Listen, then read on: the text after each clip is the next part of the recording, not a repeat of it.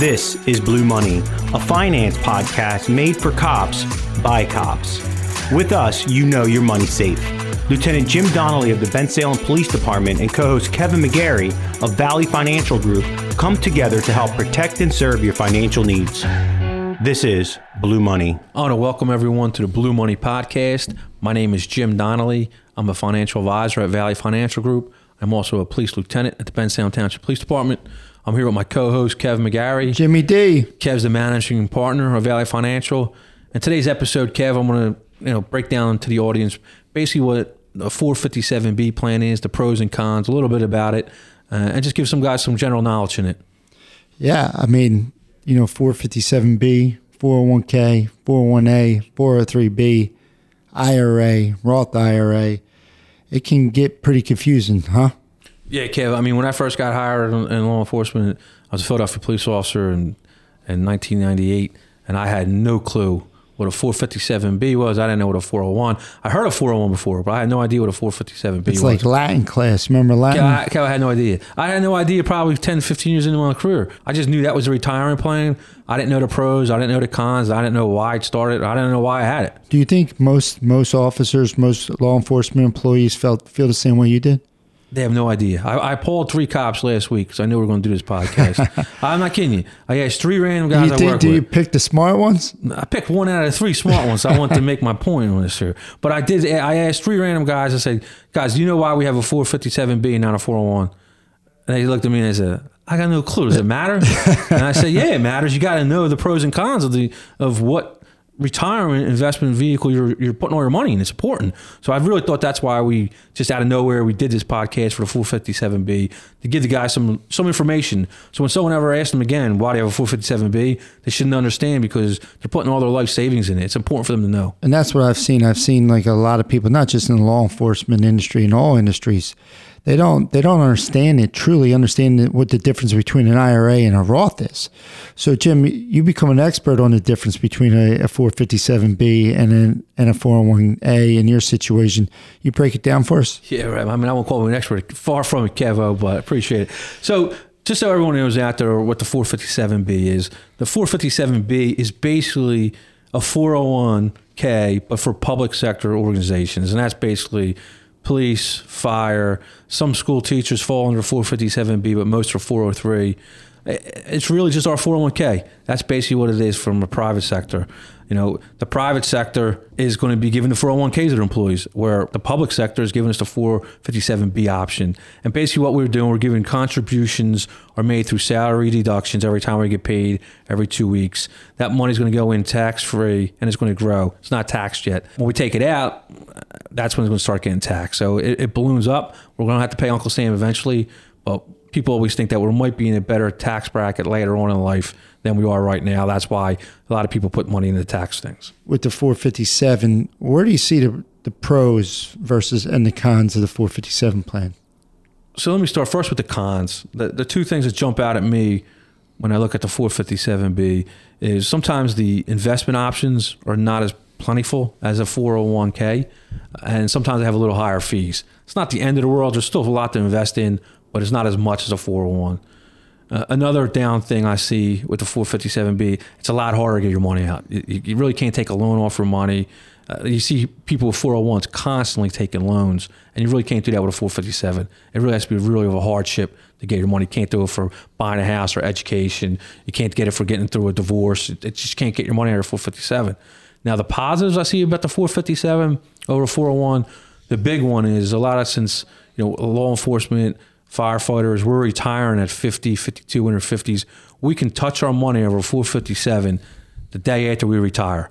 Now, if you have a four oh one K, you can't touch your money till you're fifty-nine and a half without paying a ten percent or, penalty. Or doing a stretch. You know. Correct. So if you don't want to pay that ten percent penalty, I mean, you could take your money out of four oh one, but you're going to be paying that ten percent penalty. So that's definitely an advantage if you're able to touch your money. Not that we're recommending it, not that you should touch your money, but it's there in case of emergency happens. There's some flexibility, right?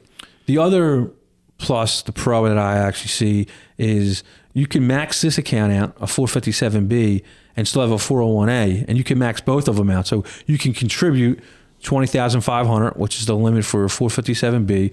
And then if you have a four oh one A, you can contribute also twenty thousand five hundred dollars. So you're putting forty-one thousand dollars a year, which is big. There's not too many other, like you can't have a four oh one and a four oh three and do that. So four fifty-seven is the only tool that allows you to have two different accounts. So you can contribute to both at the same time and max out. That's correct. It's a home run. You can stash more money away. And, and talking about maxing out, what about, you know, what we were speaking about earlier, the last three years? And that's a huge one. So with a four fifty-seven B, your last three years towards retirement, you can do double your contributions. Now, if you're fifty and above, yes, you can do an extra sixty-five hundred, which gets you to twenty-seven thousand. But this is even better than that. This your last three years, even if you're not in your fifties, you can be forty-seven, forty-eight. As long as your last three years in retirement, you can double your max. So that's forty-one thousand dollars a year you can save. And that helps us out when we get those big checks with vacation, uh, sick, and you're going to be about to retire, you're getting some big checks. So it's a lot. It's a great opportunity to stash more money away without paying those taxes on it. Right. And the other thing we were speaking about earlier is a new offering that you're seeing out there. That's the four fifty-seven Roth. So right now, when you're sitting down and you, you're, you're making these elections on where you're going to contribute it, the new one's the four fifty-seven Roth we're seeing right now, right? That's correct, Kev. Yeah, the four fifty-seven A is really starting to take off.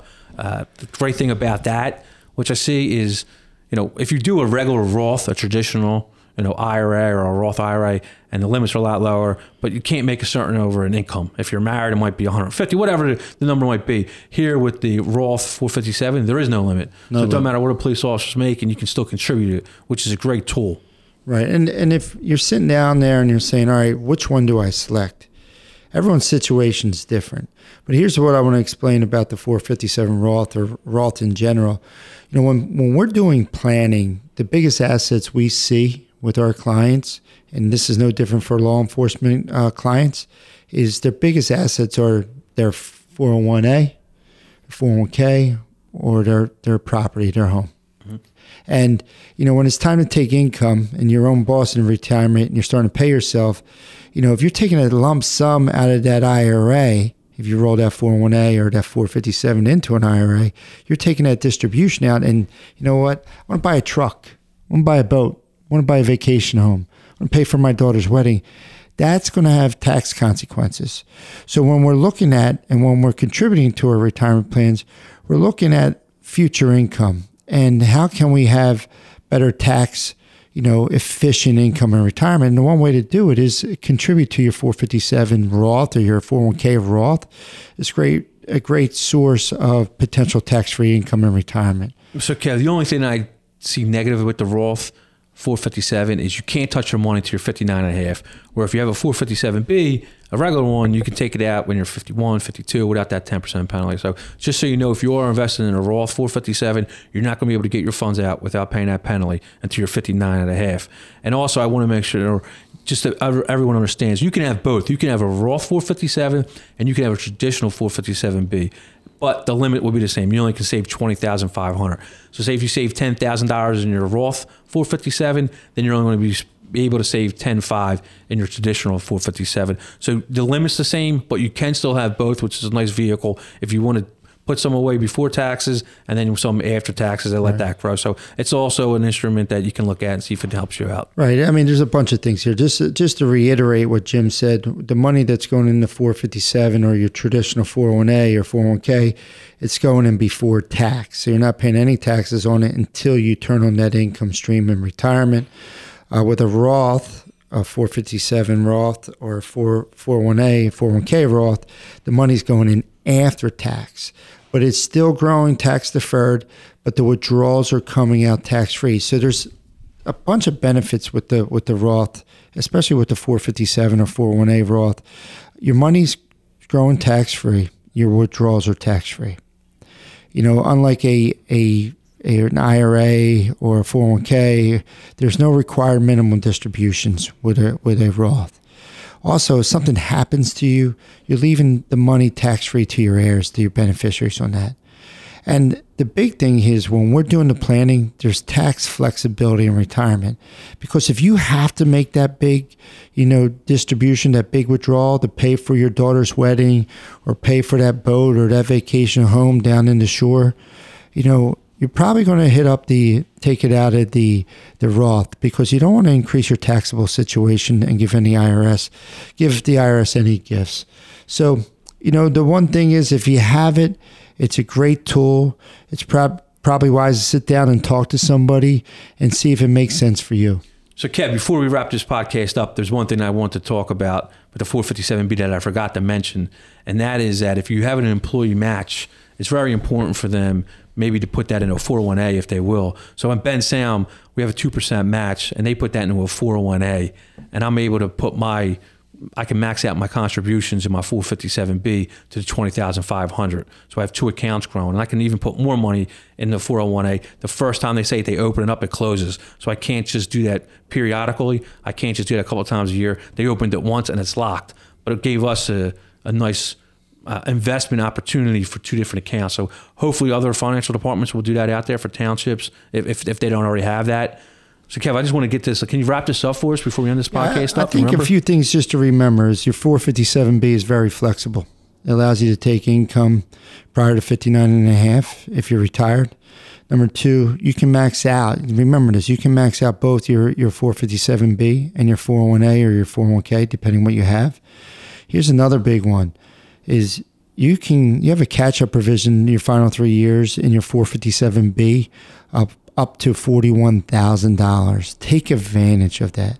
And when it comes to the Roth, you know, either if it's a four oh one K, four oh one A Roth or a four fifty-seven B Roth, you know, it gives you the ability in retirement to have tax flexibility in retirement income planning and spending. You don't want to be giving any, any gifts to the I R S, and that's what the Roth offers in retirement. So, Jim, you know, they're, they're the things they need to remember when, when they're sitting down and selecting which plans they're going to be contributing to. Kev, thanks for wrapping that up and telling everyone what the four fifty-seven B pros are and what to really look out for during their investment in four fifty-seven B. I just also want to thank all the listeners today for giving us the opportunity to tell you guys, everyone, about a four fifty-seven B plan. Hopefully this helps going in the future. If anyone asks you why you have a four fifty-seven B plan, you have a little information now. If anyone has any questions, feel free to contact me and Kev directly. Our contact information is going to be on the short show notes. I hope everyone has a great day and be safe out there. Be safe. Thanks for listening to Blue Money.